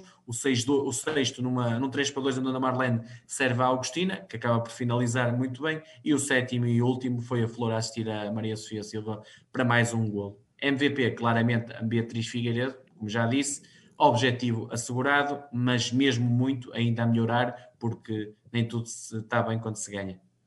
Muito bem, Hervé, como é que viste também este, este jogo? Já sei que foi há algum tempo, mas Sim, eu por acaso não tenho muito, muito mais que dizer eh, em comparação àquilo que, que, que disse o, o, João. Eu teria aqui so, somente dois reparos, digamos assim, para ir um bocado depressa. Uh, primeiro, bom, uh, eu acho que é sempre muito bom ver um jogo de hockey feminino que seja competitivo, porque foi o caso aqui deste Benfica Carvalhos. Uh, e acho que, se bem é certo que a, a Federação tentou adaptar-se agora no, quando lá, quando adoptou os seus modelos competitivos para a presente época, que é uma época um bocado estranha, uma época de transição devido à, à, à pandemia de Covid, uh, eu acho que uh, uh, realmente é urgente pensar um modelo que permitisse a equipas como o Benfica, como o Carvalhos, como o Sporting, como a equipa da Feira, como a Académica de Coimbra, que pudessem jogar cada vez uh, mais jogos juntos para melhorar a competitividade das equipas, para que quando essas equipas chegassem uh, à Liga Europeia Feminina, também pudessem ter mais competitividade frente às equipas espanholas, que elas sim jogam numa Hockey Liga feminina que é uh, infinitamente mais competitiva. Portanto, uh, tendo em comparação os jogos uh, contra o Sporting na, na, primeira parte do campeonato, este jogo agora contra o Carvalhos, eu gostava de ver mais hockey é disputado, sem faltar o respeito às restantes equipas, uh, mas acho que até para, para as equipas que andam levando cá bases durante toda a primeira fase do campeonato, havia mais interesse ter uh, jogos contra equipas do mesmo nível e não uh, encontros completamente desnivelados. Uh, e o meu segundo reparo tem diretamente a ver com esse. Eu, quando vejo um jogo um jogo competitivo de hockey patins, feminino, que não é sempre o caso, uh, pá, eu gosto de vê-lo completo. Uh, e quando vejo aquilo que aconteceu na BTV mais uma vez, com a falta de respeito a quem paga a subscrição, eu fico um bocado chateado, porque é preciso recordar que a BTV transmitiu esse jogo em direto, só que antes desse jogo, salvo erro, havia um jogo da equipa B de futebol contra o, contra o Varzim, Uh, com todo o respeito pelo Varzim, João, não há aqui problemas com uh, os nossos amigos lá de cima. Por acaso até acho que era com Vizela, não tenho a certeza. Era com Vizela. Oh pá, desculpa, não vais aqui querer que eu confunda uh, qualquer, qualquer lugar de Portugal com, com o povo de Varzim. Enfim. Um, Uh, mas de facto o jogo uh, começava, salvo erro, às 16h45, portanto ia haver aí um choque com a transmissão de, de, de, do jogo da Benfica B. O que é que se podia fazer? Podia-se fazer ou um jogo diferido em condições de direto, para permitir uh, aos adeptos verem o jogo na sua íntegra, ou então fazer o que fez o Benfica, ou seja, entrar no meio da transmissão no, no direto, mas depois propor pelo menos um resumo dos gols, um resumo daquilo que tem acontecido, seja no intervalo ou no fim do jogo. Bom, neste caso foi nem um nem outro, e foi, uh, tivemos, pelo menos tive eu, que gravar o jogo novamente para poder vê-lo completo. Portanto, pá, uh, mais uma vez, não vamos aqui bater sempre na mesma tecla, mas acho necessário, quando a BTV falha aos sócios desta maneira, aos sócios a quem subscreve a BTV, uh, é sempre, sempre necessário fazer aqui um chamado à atenção, porque uh, enquanto, enquanto adepto eu senti-me prejudicado. Enfim. É ver, só do que duas notas. Uma sobre isso que estás a dizer, que já tiveste muita sorte em não dar o, os comentários da antevisão do futebol em vez do hockey feminino. Portanto, já, já vamos com muita sorte. Sobre o hockey feminino, Sérgio, só dar uma nota que saiu o calendário da, da primeira, da segunda fase do Campeonato Nacional e o Benfica começa numa deslocação à feira no dia 3 de janeiro às 5 horas tem a segunda jornada, recebe o São Joanense, vai ao Sporting, recebe o Vila Franquense, vai à Académica de Coimbra, vai ao Carvalhos e vai a Efan de Sagres, e depois o reverso da medalha na segunda volta. Muito bem. Um, finalizado então aqui o ponto de situação relativamente ao hockey patins no feminino, saltamos para o, para o basquete, onde o Benfica uh, defrontou o Clube Propaganda de Natação um, Basket de Hermesinde, uh, venceu por 40-97 no desafio relativo à décima jornada da Liga SCOI. No pavilhão municipal de Hermesinde, Joana Soeiro, Mariana Carvalho, Laura Ferreira, Japónica James e Altia Anderson. Primeiro, primeiro período 9-25, o segundo 20-52, o terceiro 29-78 e o quarto 40-97. Japónica James, 33 pontos. João Nuno. Isso, Sérgio. Isto era um jogo que já tinha sido adiado fruto da questão do Covid uh, anteriormente. O 5 foi o habitual, uh, da turma comandada pelo Eugênio. Tem, de fora continua a, Maria, Mariana Silva. Espero que regresse o mais rapidamente possível, porque precisamos dela, principalmente da rotação, rotação do jogo interior. E mesmo a Mariana é uma jogadora com enorme potencial. E estamos a jogar contra uma equipa que é o CPN conhecida assim na, na, modalidade, que uma equipa muito frágil, que tem apenas uma vitória, vinha de sete derrotas consecutivas, eu creio que na primeira jornada o Galitos, e tem uma jogadora apenas e só que marca a diferença, que é a Marta Burse, uh, Burse uh, americana, que está há dois anos cá, tem uma média normalmente de 20 pontos por jogo, eh, joga praticamente sozinho nesta equipa, é, é a realidade. Acabou este jogo com 25 pontos e 6 ressaltos, lançou 10 em 20 lançamentos de campo, 5 roubos de bola. É uma jogadora, olha, que até o Benfica podia olhar para ela, para, para a questão do jogo interior. Se calhar era o reforço que falta, por exemplo, para, para sermos ainda mais candidatos ao título. E, CPN também lhe faltava uma americana que, que, era, que pertence mais ao jogo interior, que é a Jimia Carpenter que não sei porque é que não jogou, e aí ainda mais o CPN entrou desfalcado. E nós teve Uma, teve uma lesão grave. Acho que ela já não está vinculada com, ah, é? com a okay. CPN. Pronto, é que essa jogadora ainda ajudava muito a Marta na, na, no jogo do, do, CPN. Não estando ela, nós com, no oposto da tabela com oito vitórias e uma derrota, vinhamos de sete vitórias consecutivas e um jogo à semelhança daqueles que nós já falámos aqui, que demos creio que 50 pontos de diferença ao Guifões, 101, 51 e 105, 51 ao Queluz, foi um bocadinho por aí. O, o, jogo esperado aconteceu. O Benfica, e atenção, que o CPN teve poucos jogos muito assim tão desequilibrados quanto isso durante este campeonato. Teve alguns sim, mas equilibrou com equipas que até lutam pelo título, ou seja, perdeu 10, 15 pontos, não perdeu mais. O Benfica respeitou o imenso adversário e após os primeiros 5 minutos, onde houve, houve, ali algum pequeno equilíbrio, como colocou toda a, a sua qualidade no, no, campo e a grande diferença entre as duas equipas, individual e coletivamente, fez por si só. A equipa tem aquela, como já falamos, tem aquela aquela obsessão de querer ganhar e uma opção muito positiva de querer aumentar sempre a vantagem, o Eugênio deu tempo a todos os elementos. Uh, o João, liderança... está aqui, o, Carlos, o Carlos Esteves está aqui a, a, dizer que o Eugênio a, a, a, ganhar por 30 pontos, mesmo assim não pedicou da Japónica para defender a Marta. Exatamente, mas é, é isso, e, é e, e, e pega naquele jogo, pega ne, nesse contexto desse jogo para ajudar a, a Japónica a trabalhar se calhar a questão defensiva, onde vai se calhar jogar contra um Guimarães, contra um Galitos, contra um Sportiva que tem jogadoras também desse nível e ela estará melhor preparada com, com adversários deste nível. E é assim que se pensa. Portanto, isto é uma equipa muito alegre, muito confiante, onde todas sabem o papel de cada uma, o treinador a passar a mensagem correta, as jogadoras a acreditarem na mensagem do treinador e uma MVP chamada James com os tais 33 pontos, o, 12 ressaltos o, o em 30 minutos, fabuloso, é um monstro. O Alexandre eh, faz aqui um meia-culpa em relação à Japónica. É, sim, né, ela é completamente é um bicho, um animal, é, é, um, é incrível, é uma lutadora tem, em termos de capacidade física, mas tem uma pequena. Eu gosto sempre de falar na questão negativa. Pronto, que pela positiva é fácil de ver o que está ali. Negativa, ela faz muito os mesmos movimentos, ou seja, é previsível movimentos. Para uma jogadora que a estude, ela tem algumas dificuldades. Ela aproveita, joga muito com o corpo dos adversários porque fisicamente é um portento e acima claramente da média nacional. É assustadora a diferença. Também há alguns destaques neste jogo. A Mariana Carvalho com 11 pontos e 6 roubos de bola, que é significativo de um fruto de um bom trabalho defensivo.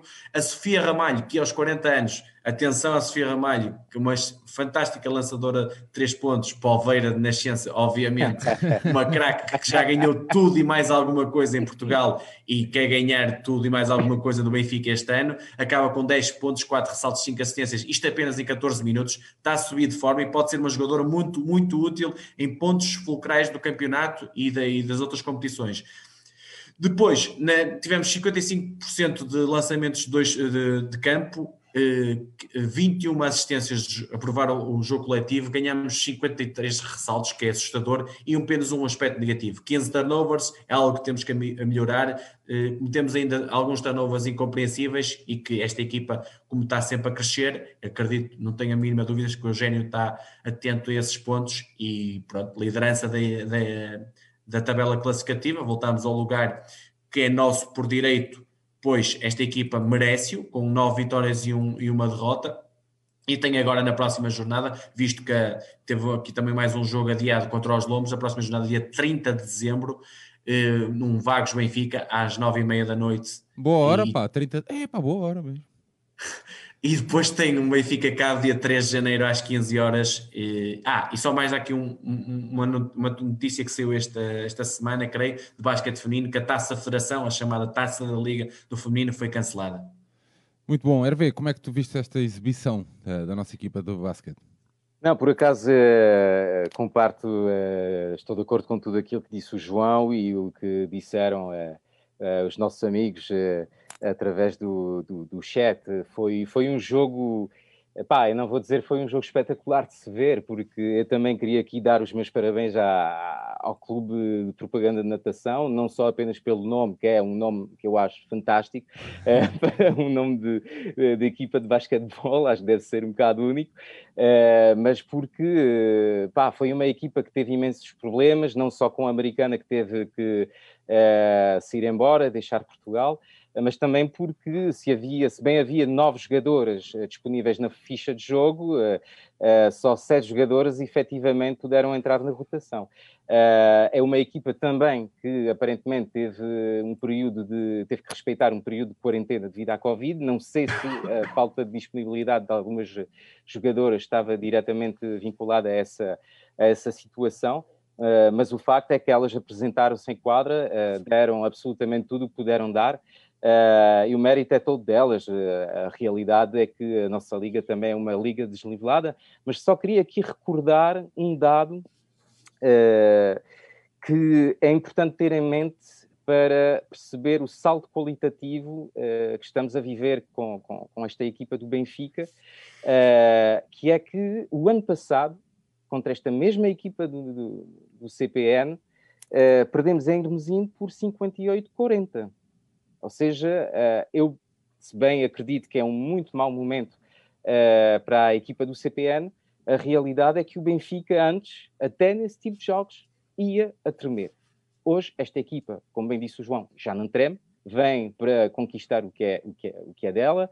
Uh, e, portanto, esta mentalidade avassaladora é absolutamente uh, incrível de se ver, quer, como bem disse o Carlos Esteves através do chat, aquela uh, obsessão pela marcação da, da, da, da, da Marta por parte da Pony, uh, o Eugênio a colocá-la em campo até quando o jogo já estava mais que decidido, ou então também aquele, aquela sensação que ficamos que a equipa não tinha feito o trabalhinho de casa porque não tinha alcançado os 100 pontos. Isso foi uma coisa incrível de se ver, também ver que Uh, esta, esta performance é uma performance verdadeiramente coletiva. Uh, o João falou da Sofia Ramalho, falou individualmente de algumas jogadoras, mas afinal foram 28 pontos do banco do Benfica. Alguns poderiam até dizer que é muito pouco em comparação ó, à, à, pontuação global do, do, Benfica, mas quer dizer que toda a gente participou ao esforço, quer nos pontos, quer nos ressaltos, quer nas assistências, uh, entre as quais as mais jovens integrantes do plantel, como a Ana Barreto ou a Carolina Aguiar. Portanto, esta equipa está de parabéns, acho que estamos todos entusiasmados na hora de ver um jogo desta equipa de basquete feminino e isto, de facto, é, uh, as coisas estão bem feitas porque o próximo jogo é já esta quarta-feira. Muito bem. Um, dedicamos uma hora, uh, uma hora, sim, uma hora e 15 minutos a falar das nossas atletas femininas. Meninas para quem diz que nós não deixamos, que falamos sempre a correr destas, deste grupo de atletas, está muito enganado.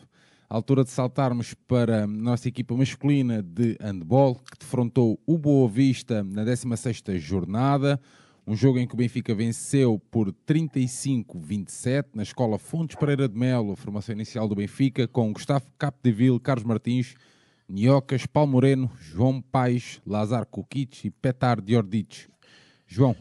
Sérgio, agora queres que fale uma, rápido masculino, não é? Eu já percebi. É, falando desse set inicial do Benfica, optou por um set até dos mais fortes, o, perante uma equipa como a Boa Vista, que chegava a este jogo eliminada no dia anterior, por incrível se pareça, por uma equipa das divisões secundárias, o Académico São Amedo, na, na Taça de Portugal chegava no campeonato com apenas uma vitória e 11 derrotas, a vitória creio que por 3, 4 golos contra o Setúbal, se bem me lembro, e uma equipa que dificilmente iria escapar, vai escapar à descer divisão, uma equipa muito frágil, para se perceber, perdeu 40-21 contra o Porto, 31-17 contra o Sporting, e portanto o Benfica iniciava esta partida sem margem para erro, porque está na luta pelo título, é uma luta difícil, obviamente, porque o Porto ainda não perdeu nenhum jogo e dificilmente irá perder, e é uma equipa forte que já se sabe, e após a paragem que teve de surpresa aquele jogo para a taça, um jogo mais calmo, e agora voltava ao campeonato também com um jogo fácil. Só que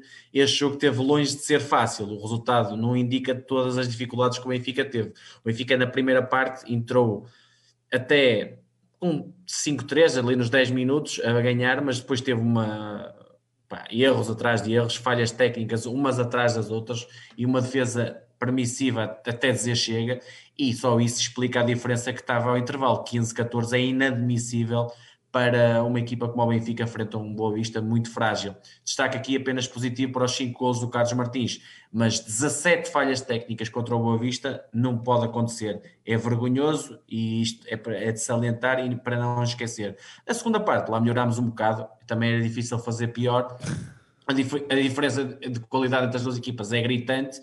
Cansaço também do Boa Vista, fruto também desse jogo. O Benfica a melhorar a agressividade defensiva, a sair mais em contra-ataque e lá foi fazendo a diferença no marcador. Destaque para o João Paes com 6 golos, o Carlos Martins com 5, os nossos pontas, Paulo Moreno com 5, o, Niocas com 4 e o Ramel também outro ponta com, com 4. Aqui são umas estatísticas coletivas. Fizemos 77% de remates, 11 em 12 nos 6 metros, 8 em 13 na ponta, 6 em 9 nos 9 metros e 9 em 10, lá está, 10, 9 gols em contra-ataque, fruto dessa maior defesa agressiva que permitiu-nos sair em transição.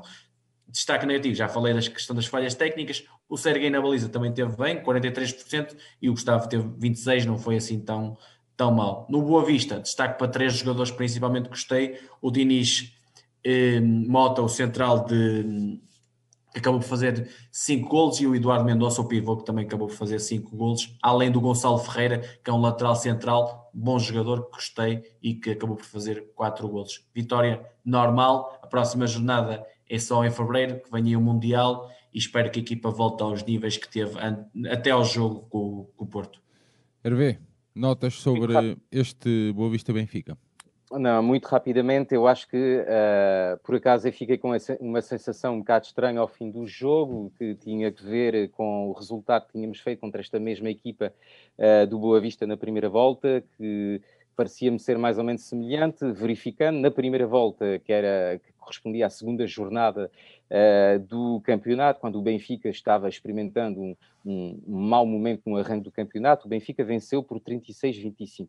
Eu acho que isso uh, permite dar um bocado a ideia, uh, uma ideia, e pelo menos é a minha hipótese, de quanto uh, a paragem devido à Covid terá talvez afetado a equipa, porque a verdade, a impressão é que uh, desde que esta equipa regressou, teve um jogo na Taça de Portugal contra a Albicastrense, tem este jogo agora, são jogos com exibições quanto basta, em que fazemos a diferença apenas pela qualidade individual dos nossos jogadores, com uma e outra jogada coletiva, vale apenas pela uh, agressividade que a equipa por momentos é, é capaz de, de, de, demonstrar, pelo menos eu achei que a equipa uh, deixou uh, mais motivos de satisfação a nível de empenho, e isso é grave falando no jogo contra a Boa Vista com esse marcador, do que na semana anterior contra o Albicastrense, em que eu estava verdadeiramente assustado com a apatia, mas enfim, tudo isto é muito, muito pouco. Vamos ter agora um período longo de recesso,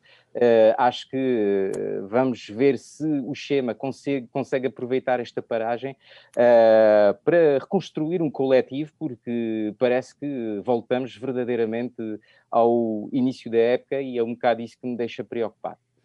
Sérgio, só duas notas. A convocatória do Beloni e do Gustavo para a Seleção Nacional, nos últimos, ainda não é a convocatória final, isso é para os jogos do, com a Islândia e até com o particular com o Cabo Verde, penso e, o, e, estamos, só para informar, que estamos em terceiro lugar com 12 vitórias e uma derrota, com o Porto na liderança com os tais 15 jogos, 15 vitórias, e o Sporting no segundo lugar com 13 vitórias e apenas uma derrota, tal como nós.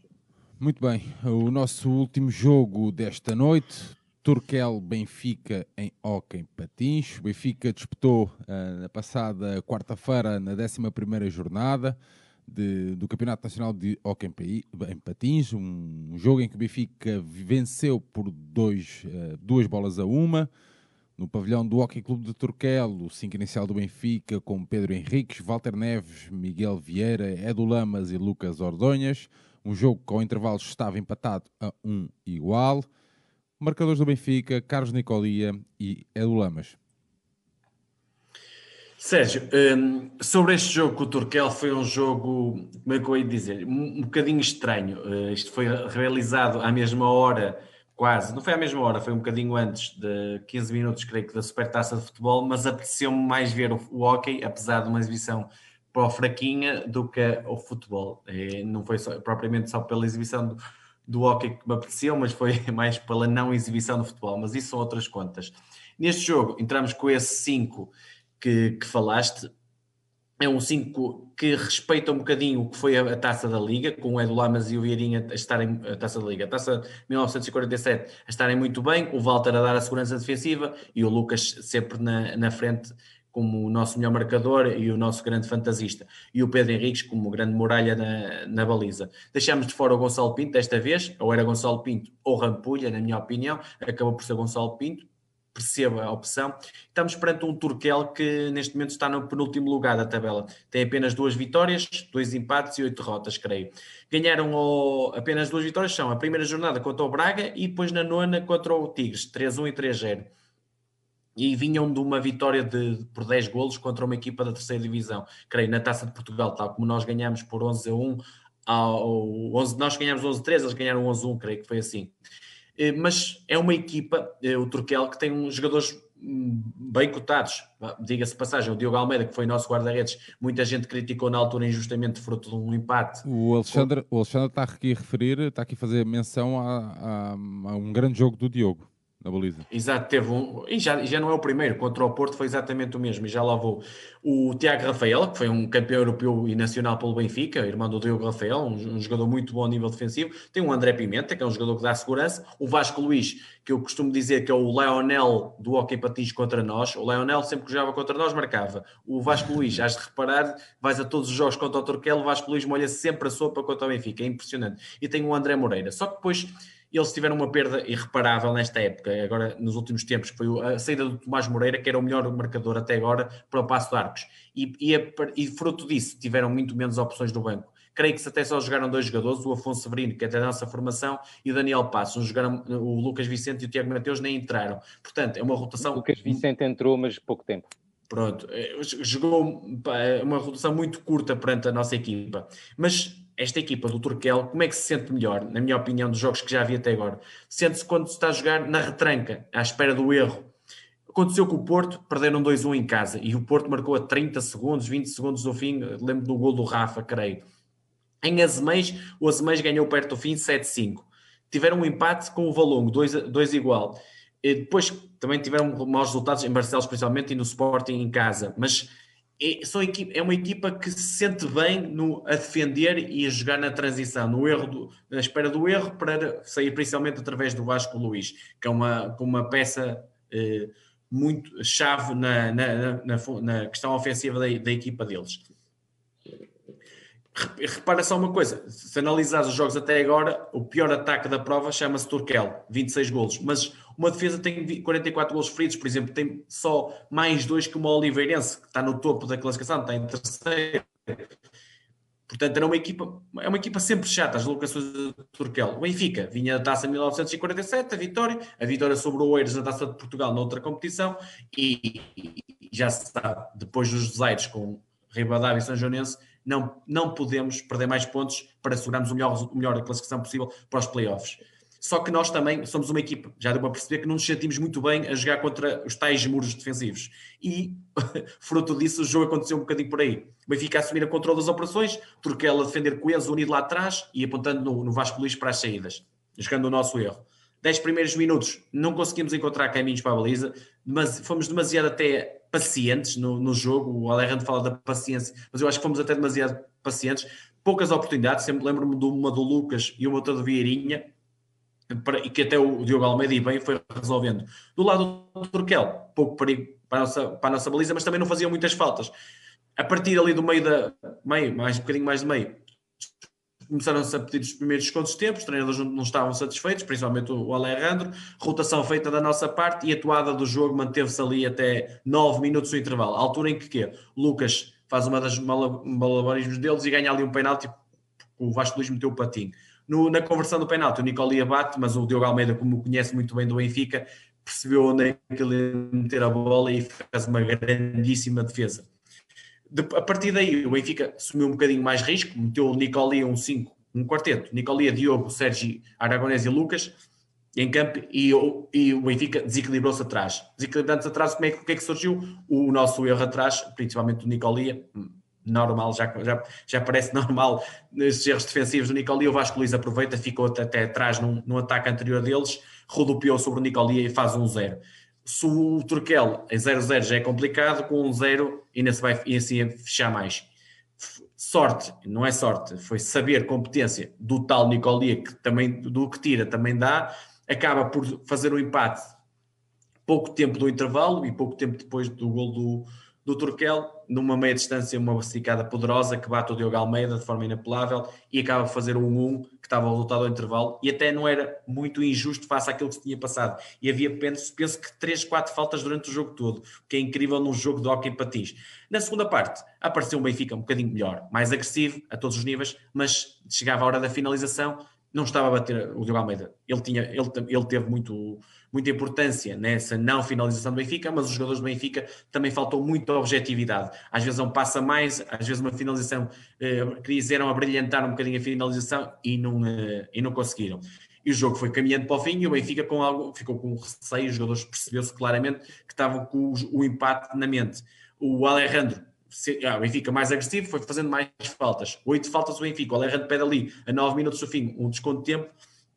E depois, numa jogada de insistência, o, o 1-2, neste tipo de jogos em que não, não, não vai na qualidade, vai na, na agressividade, vai no suor, na, na luta, surge o 1-2 como? Num, num golo mesmo esquisito do Ado Lamas, que a bola bate ali no, quem que no Vasco Luís e trai o Diogo Almeida. Foi um golo, lá está, que tinha que ser neste jogo. Fez assim justiça, mas era assim que tinha que ser, com o caráter, com o suor, com a luta, porque não ia lá de outra maneira. Era, era um jogo para isso. A sete minutos do fim surge a nossa falta, logo a, a nossa nona falta, e o que é que o Benfica teve que fazer? Um jogo maior controle.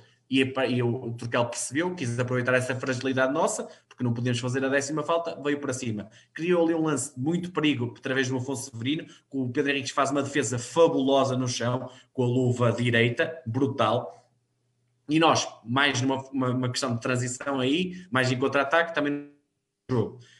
Minutos finais. A um minuto de fim surge um dos grandes momentos do jogo. E por isso, para mim, o MVP é esta pessoa que eu, que eu vou falar a seguida.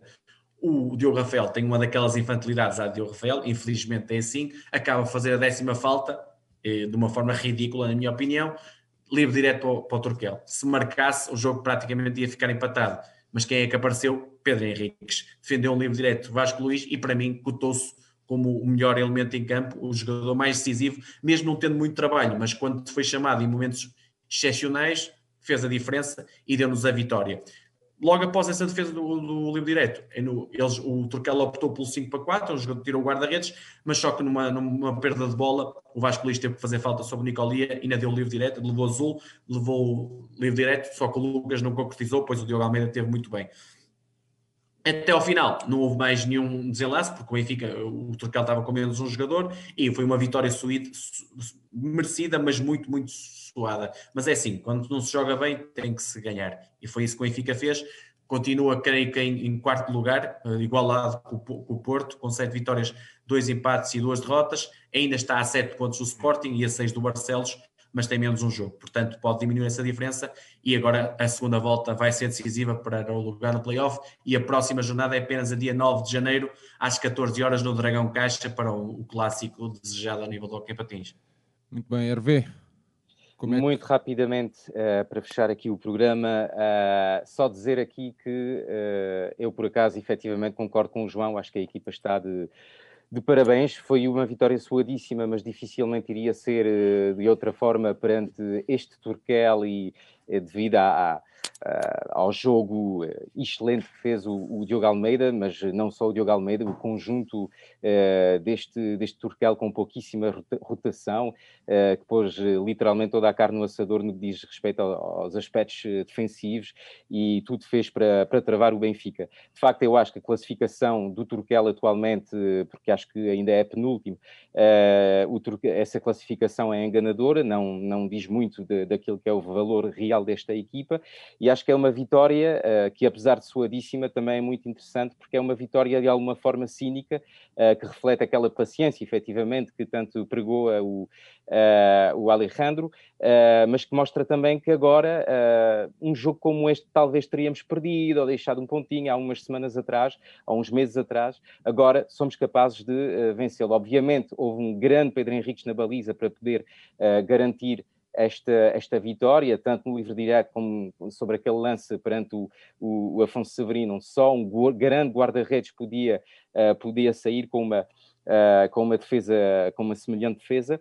Eu acho talvez que uh, a pequena, tendo em conta as coordenadas de, de, daquilo que foi esse jogo, as características do, de um adversário como o Turquel, teria talvez feito mais jeito ter o Gonçalo Pinto no banco mais que o Danilo Rampulha para ter aí um atacante que, à semelhança de um João Rodrigues, embora o Gonçalo não tenha um nível, mas que consegue criar-se espaços nos, uh, nas áreas mais férreas, mais, uh, onde há mais luta. Uh, e é tudo, tudo para mim, no que diz respeito a este jogo, é mais uma vitória do Benfica. Oxalá possamos continuar a nossa recuperação na classificação geral. Muito bem, Hervé, queres então, já que estás com o microfone aberto, queres aproveitar para hum, a tua última consideração final e também para passares para as despedidas? Não, é, foi por acaso, é, como é que é dizer, tal como disse o, o João é, é sobre o jogo de hockey, dizendo que dava-lhe mais, mais gerava-lhe mais entusiasmo estar a ver o hockey é, que o futebol.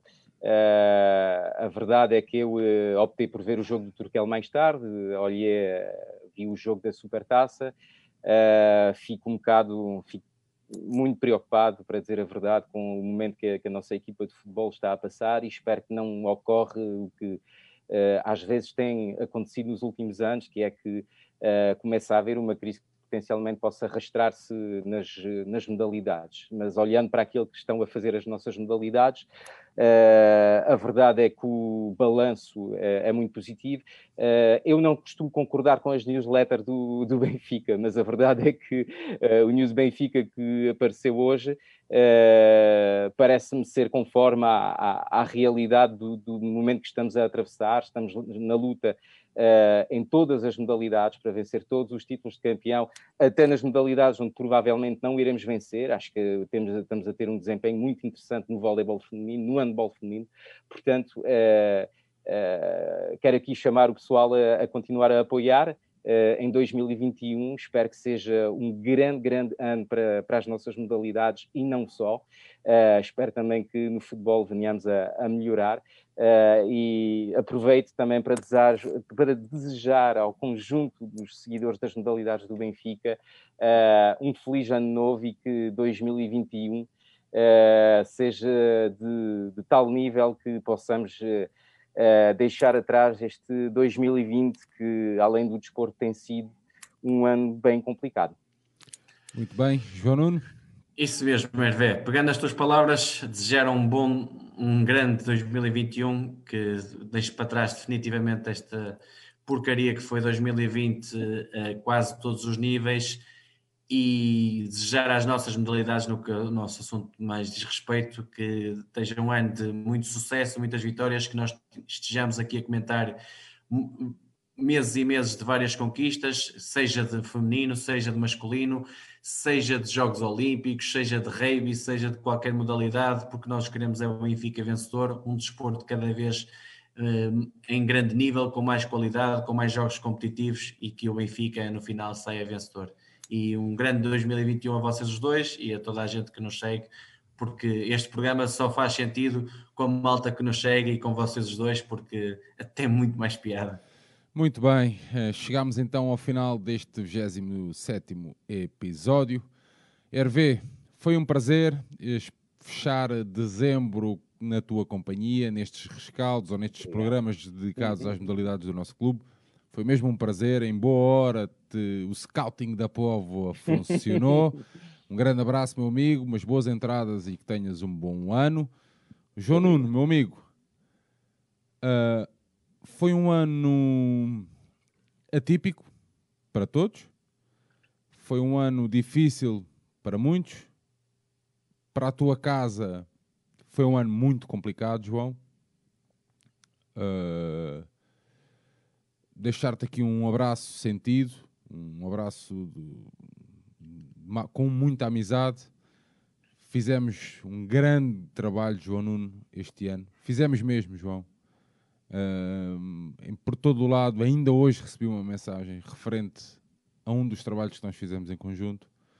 Portanto, no meio desta bugiganga, desta palhaçada toda que foi 2020, tenho muito orgulho e muito prazer de ter feito um grande projeto contigo, levado a cabo o, algo que só dignifica o Sport Lisboa e Benfica e, e aquele Benfica que nos foi passado, tanto a mim como a ti, sei que as pessoas que olhavam, olharam para este projeto sentiram muito orgulho uh, nos alunos que, que tiveram. Um, portanto, João, não é fácil estarmos aqui hoje, portanto. Meu amigo, obrigado. Um e como tu costumas dizer, e eu, daquelas frases que já, já tem um cognome Sérgio Ingrácia, estamos juntos do lado certo da luta. É verdade, estamos juntos do lado certo, João. Uh, Hervé, João, obrigado. A malta toda que, que nos acompanhou durante esta noite, nosso muito obrigado. Nós voltamos no ano que vem com modalidades, na defesa do ecletismo do nosso clube, sempre pelo Benfica essas são, esse é o nosso propósito. Um abraço a todos, fiquem seguros, mantenham-se atentos, tenham umas boas entradas e um bom ano. Viva o Viva Benfica! Benfica. Um abraço. Um abraço.